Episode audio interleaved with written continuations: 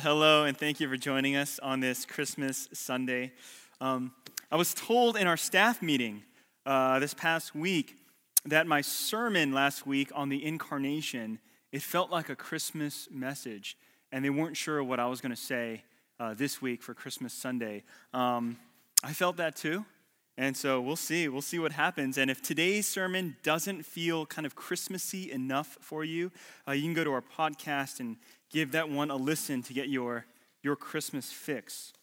But for today's message, I wanted to go in a slightly different direction. Rather than talk about the virgin birth and talk about the incarnation of Jesus Christ, I want to talk about how we respond to Jesus. I want to talk about how we respond to the story of Christmas. Because as important as the history and the theology and the veracity of Christmas is, how you and I respond to the arrival of Jesus, how you and I respond to Advent, that makes all the difference in our lives. A couple of years ago, a picture of a dress took social media by storm. I don't know if you guys remember this. Millions of people were debating on the color of the dress. Is it gold and white? Or was it blue and black? It started on Reddit, went on to Instagram, Facebook. I mean, even Ellen DeGeneres was commenting, and the nation was forever divided. What color is this dress? And it's crazy to think that people, I know people are like, green, not green. It's crazy to think that people can look at the same picture and see two completely different colored dresses, right? Objectively, it is one set of colors, and yet subjectively we're responding to it very differently. Not long after that, an audio clip did the same thing. Remember that? Yanni or Laurel, right? Yanni or Laurel. Funny thing about that audio clip is that most younger people heard Yanni, and most older people heard Laurel, right? That was the distinction, and I wanted to hear Yanni, but I heard Laurel. Right? I tried again last night. I was like, all I heard was Laurel. All I heard was Laurel. Now, the dress was actually black and blue. Right? The designer was like, we don't even make that in gold and white. And some digital artists, they were like, okay, and they looked at the picture, took pixels of it, they did the RGB color scale, and like, yep, it's black and blue objectively. Right? Objectively, that recording, you know what it said? Laurel. Older people were right? Not Yanni, it was Laurel. But there were plenty of people who saw and heard otherwise. And there were plenty of people who were willing to argue and debate passionately about their position and perspective. And so this is kind of the nuance. Objectively, there is truth, right? There's absolute truth. But unless you're a robot, right, our subjectivity drives your behavior, okay? Our experiences, your motivations, your context, your culture, your preferences, they all color how you interpret the truth. They all color how you respond to the truth. I'm not saying truth is relative, but our response to truth is subjective. And in our passage today, we're going to see three very different responses to the news that Jesus was born in Bethlehem. In a way, we're going to see three different responses to the Christmas story. And I hope that as God's word is preached, that we would honestly consider how we respond to Jesus.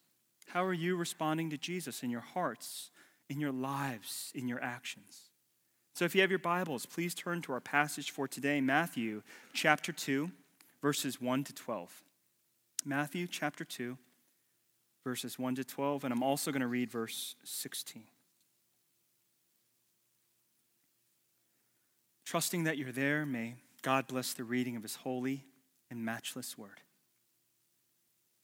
Now after Jesus was born in Bethlehem of Judea, in the days of Herod the king, behold, wise men from the east came to Jerusalem, saying, "Where is he who has been born King of the Jews? For we saw his star when it rose and have come to worship him." When Herod the king heard this, he was troubled, and all Jerusalem with him. and assembling all the chief priests and scribes of the people, he inquired of them where the Christ was to be born. They told him, in Bethlehem of Judea, for so it is written by the prophet, and you, O Bethlehem, in the land of Judah, are by no means least among the rulers of Judah. For from you shall come a ruler who will shepherd my people Israel. Then Herod summoned the wise men secretly and ascertained from them what time the star had appeared. And he sent them to Bethlehem, saying, Go and search diligently for the child. And when you have found him, bring me word that I too may come and worship him. After listening to the king, they went on their way. And behold, the star that they had seen when it rose went before them until it came to rest over the place where the child was. When they saw the star, they rejoiced exceedingly with great joy.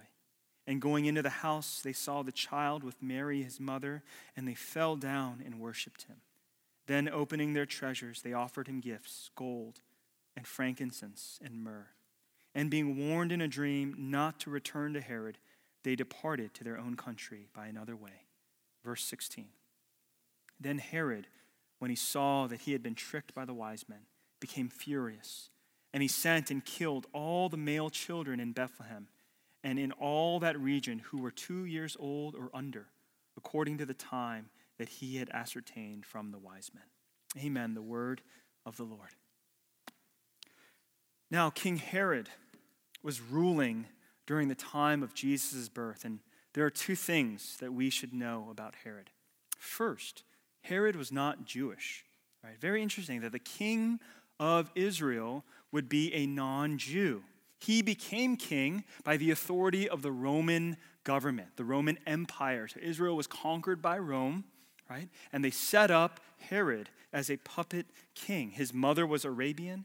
His father was an Edomite. And the Edomites were descendants of Esau, right? Israel were descendants of Jacob. So if you remember that Genesis story. The second thing we need to recognize about Herod was that he was an evil man. He was an evil tyrant. When Herod became ruler, he slaughtered the remnant of Israel's dynasty so that no one would be able to challenge his claim to the throne. Herod had his own wife and 3 of his sons executed. And probably like just one of the most detestable things, Herod arranged for all of the notable men in Jerusalem to be killed as soon as his death was announced, so that Israel would weep instead of rejoice on the day of his death, right? That is sadistic, right? So when Herod died, he had a decree. Make sure you kill these leaders, these notable men in Israel, because I want this country not to rejoice that I'm gone. I want them to weep. I want them to weep. As Herod was at the end of his reign, wise men came from the east to Jerusalem. Because of the Christmas song, We Three Kings, right? We often think that these men were kings, and we just assume that there were 3 of them, right? But all of the New Testament commentators, they reject that. These wise men were not kings. They were actually magi. And magi were astrologer/magicians, okay? So they're astrologer/magicians. They interpreted the stars, they followed the stars, and they practiced magic. Most scholars believe that these magi were from Babylon. They were from Babylon. And the only reason why we assume that there's 3 is because there are 3 gifts, right? There's 3 gifts, gold, frankincense, myrrh. Must have been 3 guys presenting them to Jesus. But actually, scholars believe that there's actually a large caravan, right? The Magi, they were rolling in a squad. They were rolling in a large number together from Babylon, following the star to Jerusalem. Well, when the Magi approached Herod, they asked him, "Where is he who has been born the King of the Jews? For we saw his star when it rose and have come to worship him." Understandably, this troubled Herod. This bothered Herod. They're talking to the king, but looking for the real king, right? That's unnerving, right? That's like when Scar was threatened by news that Simba was alive, right, in The Lion King. Yeah, anyways, Disney Plus? All right. Right? It unnerved Scar. Right? Herod is threatened. Is he about to lose his kingdom? Is someone going to overtake him? Is there a new rival to his throne? And so Herod quickly devises a plan to find out where this baby was born and then terminate him. He finds out from the Jewish religious leaders, the high priests and the scribes, that the Messiah was born in Bethlehem according to the prophecy in Micah 5. And then he goes to the Magi and he asks, when did you see that star? Right? When did you start following that star from Babylon here to Jerusalem? And so what he's doing is he's trying to find out how old this baby might be, right? The date of this baby's birth. Once the Magi didn't return to tell him where Jesus was, as we read in verse 16, Herod had every baby boy 2 years old or younger killed in Bethlehem and the surrounding regions. In a way, Herod believed in the birth of Jesus more than anyone, right? I mean, it's an odd way to say it, but he believed in the birth of Jesus as the King of the Jews more than anyone. If he didn't, he would have just dismissed the Magi. He'd be like, you guys are just superstitious, weird foreign star chasers, right? I don't know what you're talking about. I don't have to worry about that, right? You're as good as like Miss Cleo, right? No, you're a little old for that, a little young for that. And he would have been like, hey, I'm not even Jewish. I don't care what Micah the prophet says. I don't care what the high priest or the scribe says. He could have just dismissed that prophecy as just a religious myth. But because Herod did believe, right? Because he did believe, he took extreme measures to try and kill baby Jesus. He knew Jesus was a threat to his kingdom. And this is the first point. This is the first response to the birth of Jesus. It's a response of hostility. It's seeing Jesus as king as a threat to his kingdom. And there's something that we need to understand. Jesus was not only a threat to Herod's kingdom. He's a threat to ours. He's a threat to our small, personal, little kingdoms. Tim Keller, he puts it this way. He says, if you want to be king, and someone else comes along saying he is the king, then someone's got to give in. Someone has to give in. Only one person can sit on an absolute throne. It's like that game we used to play as children, King of the Hill. What is the objective of that game? Push everyone out of your way and be on top. There can only be one. Right? Like that movie, The Highlander, back in the day. There can only be one. And so what do? You go and kill every other rival to that claim. The kingly authority of Jesus, it triggers deep resistance within the human heart. It triggered Herod, and it actually triggers us as well. You see, we can think about the kingship of Jesus. We can sing about the kingship of Jesus. We can imagine that as being just a really good and pleasant and awesome experience. But when you start to live out the implications of Jesus being your king, Jesus have authority over you, Jesus reigning over your life, that can get very uncomfortable. That can get very uncomfortable because we all have our own little kingdoms. Maybe it's your family. Maybe it's your marriage. Maybe it's your children. And you want to design that. You want to craft that and cultivate that in a way that you imagine for your family, for your children. I want to live in this city, send my kids to this school, have them grow up, go to this college, have these habits, hobbies, X, Y, and Z. And that's your plan for your children in your kingdom. Others of us, maybe your kingdom isn't your family. Maybe it's your career. And you've been mapping it out since grade school. I want to be a doctor. I want to be an engineer. I want to be an architect. I want to be a pastor, said no one, right? Right? And you work. And you sacrifice college, grad school, applications, interviews, whatever it might be. It's your career. You have goals. You have plans. It's your kingdom. For others of you, your kingdom may not even be family, career, whatever it might be. It's just my body, right? My body is a temple. I want to look a certain way, right? I want to be able to do certain things. I want to project a certain kind of image. I want to live a certain kind of lifestyle. And so we diet, we exercise, we shop, we dress, we present ourselves, right? According to our desires, because this is your kingdom. Your body is your kingdom. Your image is your kingdom. when sin entered into the world through Adam and Eve, sin did something to our hearts. It bent our hearts inward. Rather than loving God and loving others as we were created to do, we love ourselves. Our hearts are caving in on ourselves, and rather than allowing God to rule over us as our creator, God to rule over us as our king, we, out of sin and pride, we want to rule over ourselves. We want to do what's right according to our eyes. And this is what makes Christianity difficult. Non-Christians and Christians, we all struggle with the same desire to rule. We struggle with the same desire to control. And what Christianity does, what the gospel does, what the new life in Christ does is reorient our hearts, right? To be out of just self-love and caving in on ourselves, reorient our hearts to the way that they were created to be, to love God, to love others, to serve God and to serve others. And that requires the submission of our wills. It requires that we step aside as kings or queens, my queen, right? Queens of our lives. And we allow Christ to be king. For Jesus to be our king means that we surrender our authority to him.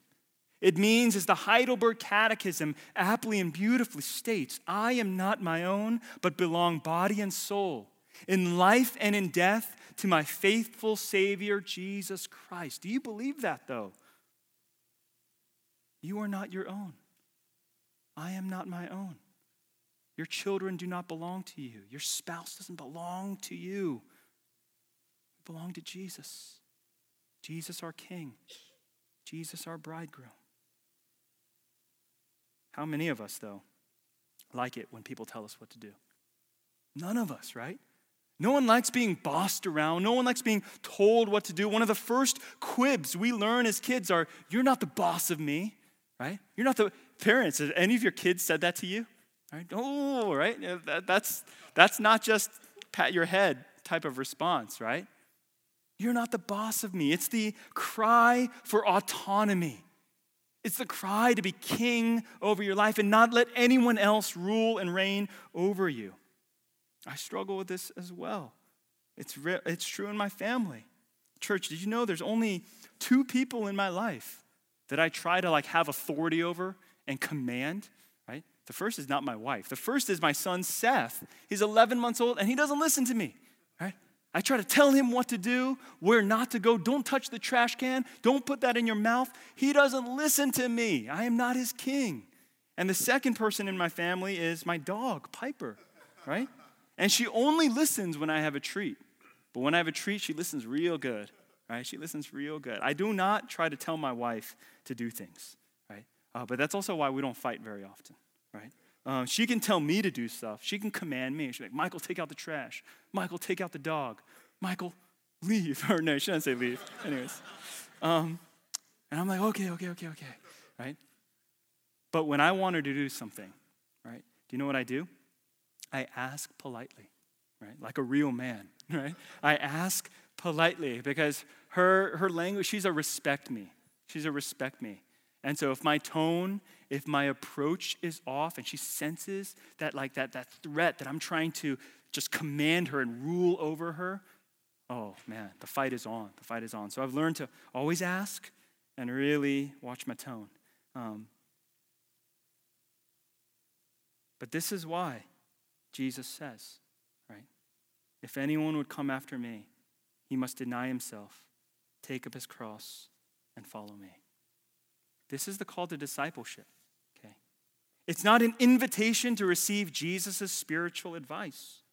It's not an invitation to let Jesus offer you some life lessons, to be a life coach and offer improvement and enhancement. Jesus came so that you would experience his lordship, his kingship, his reign, and his authority.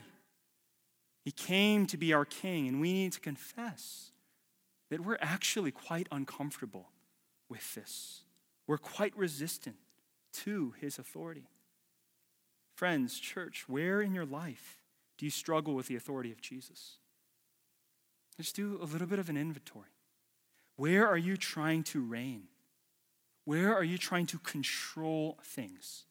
Okay. Here's a little test. Where might you find yourself saying, I know what Jesus says, but fill in the blank. I know what the Bible says, but I got to buy this. I got to do this. I got to go there. We have to experience this. I need to make this decision. I need to go in this direction. I know Jesus, but. You fill in that blank, and that's your little kingdom. That's your area where you're saying, God, this is mine.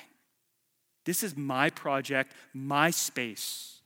You fill in that blank and you will identify your resistance to Jesus. You fill in that blank and you will see your sin and your idolatry. The kingdom of Jesus is a threat to our kingdoms. But the good news of this is this. When you surrender your life and your kingdom to the kingship of Jesus, you get to serve a good king. You get to serve a just king. You get to experience a king who doesn't just make campaign promises to you. You get to experience a king who can and will protect you. A king who can and will provide for you. So yes, Jesus is a threat to our kingdoms, but ultimately, he is a savior from our kingdoms. He loves you so much. He doesn't want you to waste your life building your little kingdom, your kingdom of sand, your kingdom that will not last into eternity, your kingdom that will rust and perish and decay. The second response we see to Jesus and his birth is indifference. The first was hostility.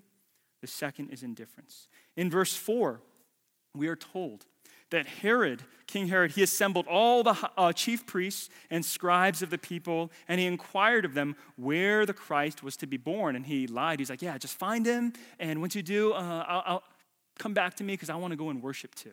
I want to pay homage to this king. Now, these chief priests and scribes, they were the religious leaders of Israel. And they knew the prophecy off the top of their heads. They weren't going to like BibleGateway.com and trying to figure out where this prophecy was and where the Messiah was. These were experts in the law. They knew the law. They knew the wisdom literature. They knew the words of the prophets. And so they quote Micah 5:2, and they tell Herod he was born in Bethlehem, and he will be a shepherd to his people. Now here is what's tragic about the scribes and the chief priests. After they offer and confirm the location of Jesus' birth, they do nothing. They disappear. They answered the Bible question correctly, and then they went on with their lives as if that was all it took. Make the right answer about Jesus, and you are good. They weren't even curious to see if the prophecy was actually being fulfilled. They should have joined the Magi to go to Bethlehem, shouldn't they have? They, as the rulers of Israel, as people who were supposed to be hoping for the Messiah and looking for the great Redeemer and King of Israel, they should have been excited. They should have been filled with hope and expectation, but they don't even go. They are completely indifferent to the birth of Jesus. Do you know how far Bethlehem was to Jerusalem? 5 miles. 5 miles. They wouldn't travel 5 miles to go and see whether or not the Messiah was born, whether or not the Christ had actually come. They were indifferent. One pastor writes this: sometimes those who know the most about the faith in their minds, they know it the least in their hearts. Right? There's so many of us, friends.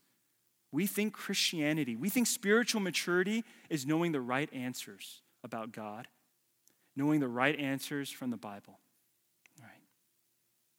And our lives, our hearts are completely contrary to the confession of our lips. Friends, are you indifferent to Jesus?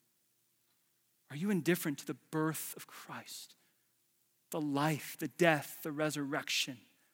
Are you indifferent to the power and message of Christmas? Here's the test. Here's the test. When you hear about Jesus, what effect does it have on you? Does it make you want to seek him more? Does it make you want to pursue him more, to know him more? Or when you hear about Jesus in a sermon, in a Bible study, in a song, or maybe a friend comes up and tells you about an experience, a growth, a renewal, an encouragement that they experience from their faith walk, are you like, oh, that's good for you, but I'm going to go back to work. That's good for you, and I'm going to go grab something to eat and get back on my phone and, you know, play my little games, right? How do you respond when you hear about the person and work of Jesus?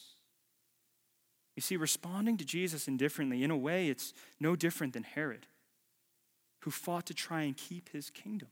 Yes, Herod was hostile towards Jesus, but his goal was the same. I want to maintain the status quo, live my life, be king over my life. And you may not be hostile against Jesus, but in your indifference, you're doing the same thing. I don't want anything to change. I like things the way they are. I want to keep living my life, doing my thing. I don't want to be disturbed or disrupted, so I will not change. I'll be indifferent. That's good for you. I'm glad you were blessed. I'm glad you're encouraged. I'm glad that the Bible is the Word of God, but I'm not going to read it. I'm glad that you're telling me each week that we have a God who has loved us so much that in Advent he moved towards us in grace and in power, and you're like, that's cool. I guess that means I can just sit here still and do nothing. Friends, this is unnatural for us. You see, in the regular areas of life, when someone tells us that something is beautiful, when someone tells us that something is life-changing or amazing and that is available to us, it's one thing to be like, oh yeah, that's over on Mars, and you're like, thanks, good. Yeah, that does nothing for me. But if someone says, you can have it, you can experience it, and you can taste it. What do we do? If we believe them, we go after it. We pursue it. Maybe it's a new restaurant in town. Somebody tells you they've got the best Korean-style fried chicken in La Crescenta. You're going to go eat that. Someone says, that's the best milk tea in San Gabriel Valley. You'd be like, oh, SGV is like the Mecca. That must be really good. And we all end up there, right? That's the power of testimony. You can have it, and so we go after it. Maybe it's a new hobby. Maybe it's a new diet, a trend, a vacation spot. You know, vacations are super contagious. Somebody goes to Portland, all the friends are like, oh, we got to go to Portland, right? Nashville was hot for a while. I had a bunch of friends who were going to New Orleans. Vacations became so contagious because of testimony and FOMO and envy. You know, people went to Iceland. They were like, Iceland was a thing. People were going to Iceland on vacation. People were like, oh my God, I got to go there. Why? They're like, because it's beautiful. You have to experience it, right? They're like, I can. There's a special $3.99 round trip. I'm going to go to Iceland. That's what we do. Friends, when you hear about the person and power of Jesus, how do you respond? When you hear about the opportunity and the invitation to know him and receive him and be blessed by him, how do you respond? Martin Lloyd-Jones, the great British preacher, when he was a child, his father heard that there was a revival breaking out in a neighboring town. Not in their town, not in their hometown, but in a neighboring town. And his father wanted his son so much, child son, school-age son, to go and experience revival because he knew that revivals were extraordinary things. He didn't know if the revival was going to come to their town, right? It wasn't like the circus guaranteed to come to the next town. He didn't know if a revival was truly going to break out in his lifetime or his son's lifetime, but out of eagerness, out of desire, he sent his son by himself to go and experience and encounter Jesus Christ. And the movement there, in that next town, the revival going on there. Friends, we have so many opportunities to know and experience Jesus. How are you responding?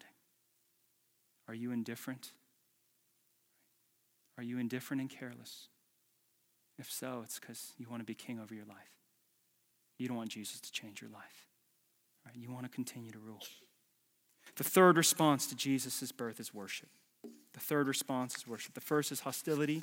The second is indifference by the Jewish leaders. And the third is worship. And as the Magi left Herod's presence, the star that they had followed from Babylon to Jerusalem, it came again and led the Magi to Bethlehem and the place where Jesus was.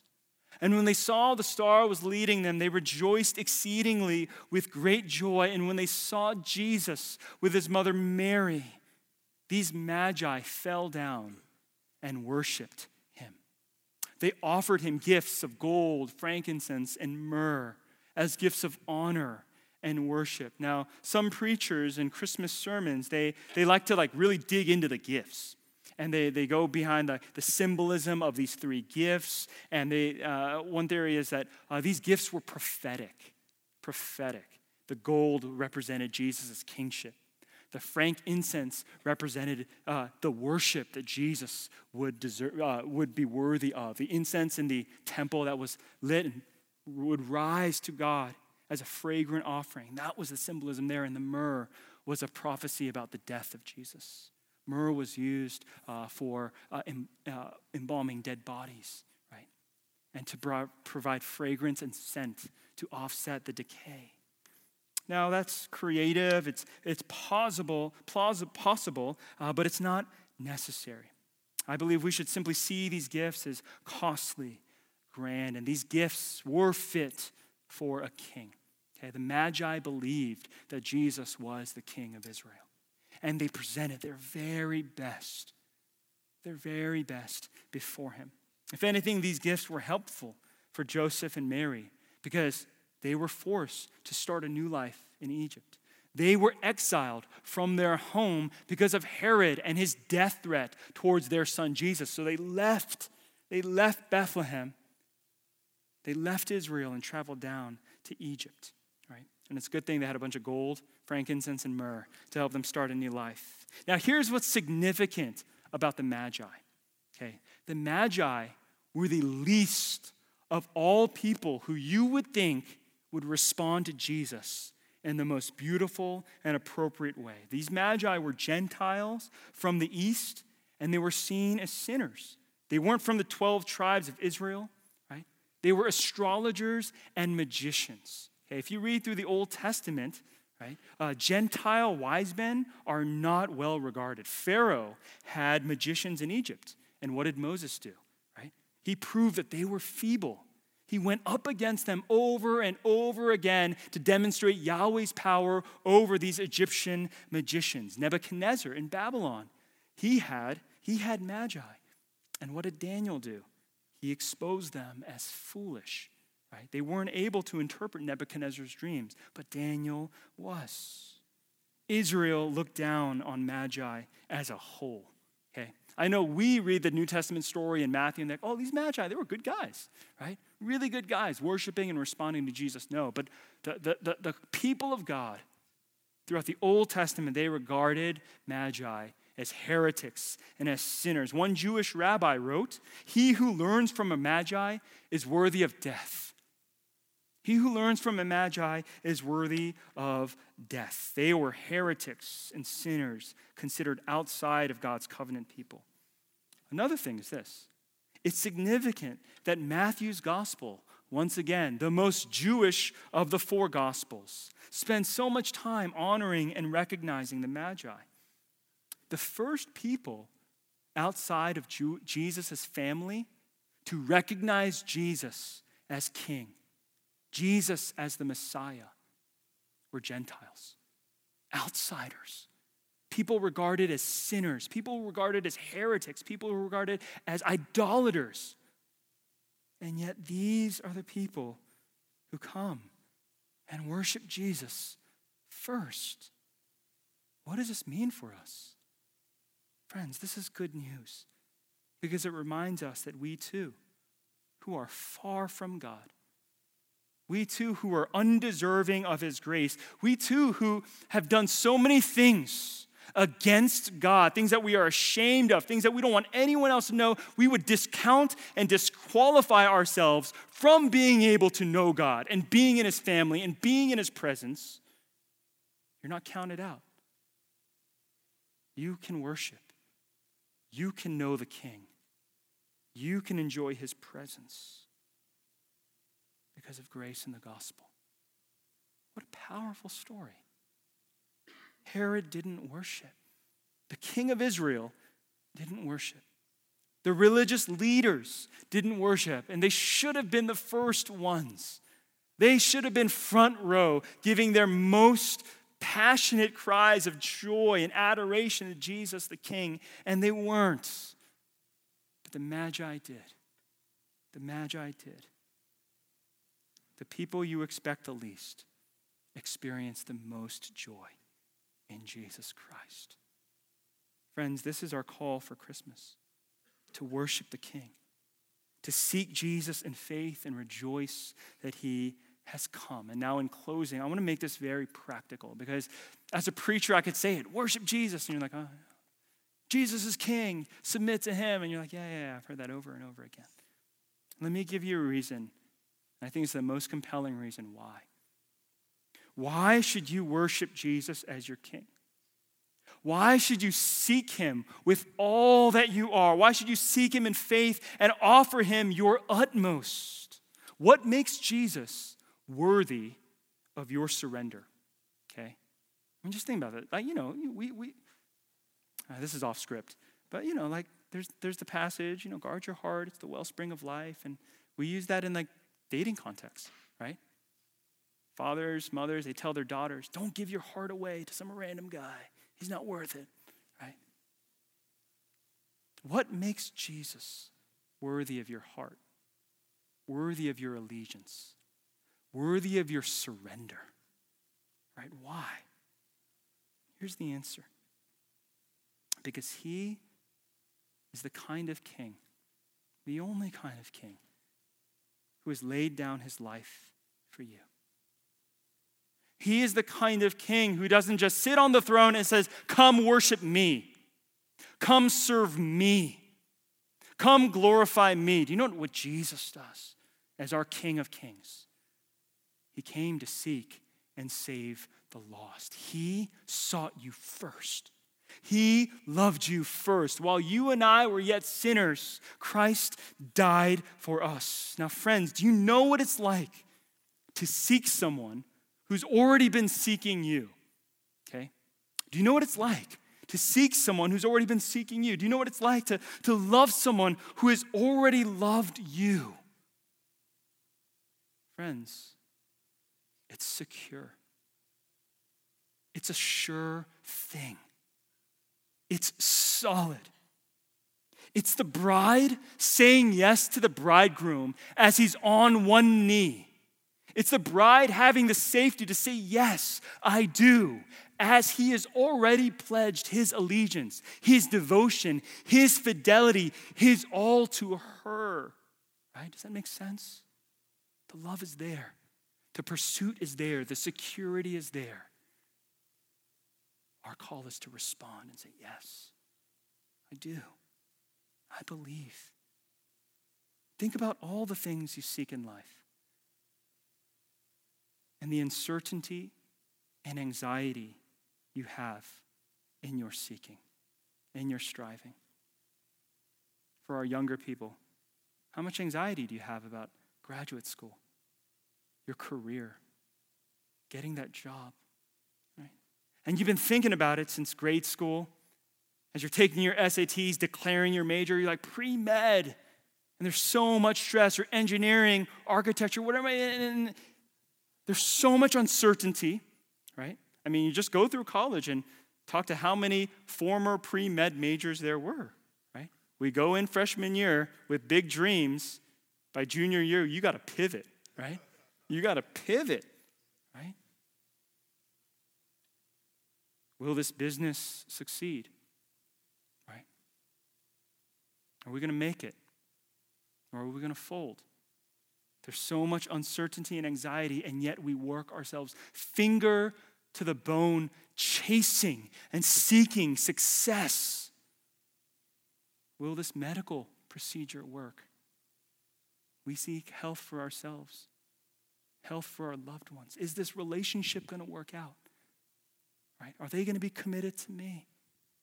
There's so many things that we seek and we have uncertainty. But friends, I want to tell you, everyone who seeks Jesus will not be disappointed. Everyone who seeks Jesus will not be disappointed. And I'm not here just making you vain, empty promises. I say that with full faith because Jesus promised it to us. Jesus said this to us in Matthew chapter 7. Ask and it will be given to you. Seek and you will find. Knock and it will be open to you. For everyone who asks receives, and the one who seeks finds, and to the one who knocks it will be opened. Friends, this is Jesus' promise to you. Seek him because he's first sought after you. Love him because he has loved you first. Would you respond to Jesus? Not with hostility, not with indifference, but would you respond to Jesus, your King, with worship? May the Lord give you exceeding joy as you know him, as you seek him, and enjoy him this Christmas. Let's pray. Heavenly Father, Lord, I pray that by your Holy Spirit, you would give us assurance, hope, and confidence to seek you and to believe that your promises are for us. I know even right now, there are people in this room who don't doubt your existence, but they doubt their own ability to be loved and accepted. It's not that you don't exist. It's not that you are not great, oh God. It's just that we have done so much wrong. And we discount and we disqualify ourselves. But Father, I pray that as we remember the story of Christmas, help us to believe that you are a God who has first moved towards us in your love, grace, and power. Help us to personalize the promise of Christmas. That, Lord Jesus, you really do love me. Jesus, you have given yourself for me. And you are freely and graciously inviting me to experience your reign and your kingship, life in your good and everlasting kingdom. Help us to personalize the gospel and the power of Christmas this morning. We thank you for loving us. We thank you for being gracious towards us. Help us, Lord, to live in sweet surrender as your sons and daughters. In Jesus' name we pray.